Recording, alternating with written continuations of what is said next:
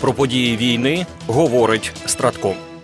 Цьогоріч завдяки компаніям українського оборонно-промислового комплексу вдалося втричі збільшити виробництво зброї і техніки порівняно з минулим роком. Про це заявив президент Володимир Зеленський під час зустрічі з керівниками та працівниками державних і приватних компаній ОПК. Лише за цей рік, завдяки вам та усім, хто працює в нашому оборонному секторі, вдалося випустити вже втричі більше зброї та техніки ніж торік.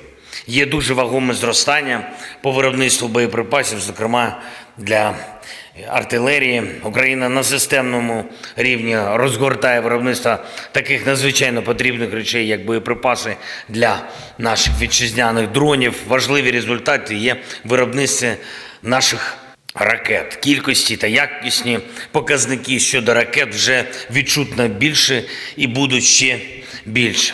Про конкретні досягнення збільшення виробництва зброї розповів на підсумковому брифінгу міністр з питань стратегічної галузі промисловості Олександр Камишин. За його інформацією, Україна у 2023 році наростила виробництво бронетранспортерів в 5 разів. Виробництво мінометних мін різних калібрів загалом зросло у 42 рази, артилерійських снарядів різного калібру у 2,5 рази. Якщо говорити про БПЛА саме сегмент, то дійсно, як заявив президент, ми спроможні на цей рік виробити мільйон плюс систем FPV, більше 10 тисяч ударних дронів в середньої дальності і більше тисячі дронів дальності тисячі кілометрів.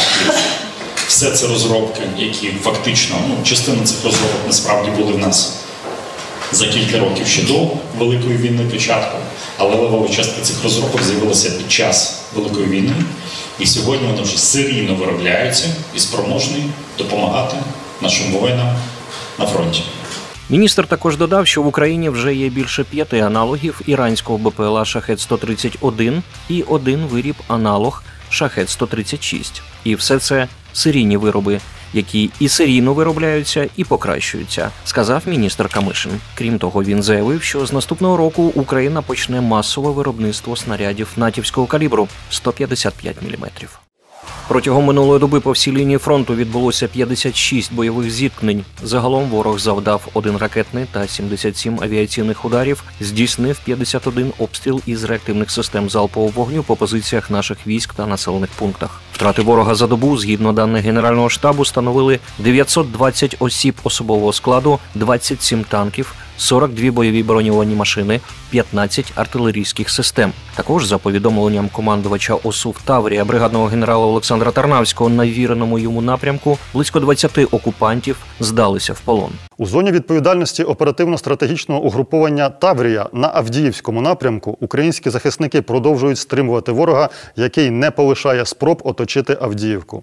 Наші воїни стійко тримають оборону, завдаючи загарбникам значних втрат. Протягом минулої доби вони відбили 15 атак східніше Новобахмутівки та Авдіївки і 17 атак біля Сєвєрного, Первомайського та Невельського Донецької області. На Мар'їнському напрямку сили оборони продовжують стримувати ворога в районах Мар'їнки та Новомихайлівки Донецької області, де українські захисники відбили три атаки. В зоні відповідальності ОСУВ Одеса на Херсонському напрямку українські воїни надалі продовжують заходи із розширення плацдарму. Незважаючи на значні втрати, ворог не полишає спроб вибити наші підрозділи із займаних позицій. Так, протягом минулої доби противник здійснив 13 безуспішних штурмових дій на позиції Сил оборони, отримав гідну відсіч та відступив.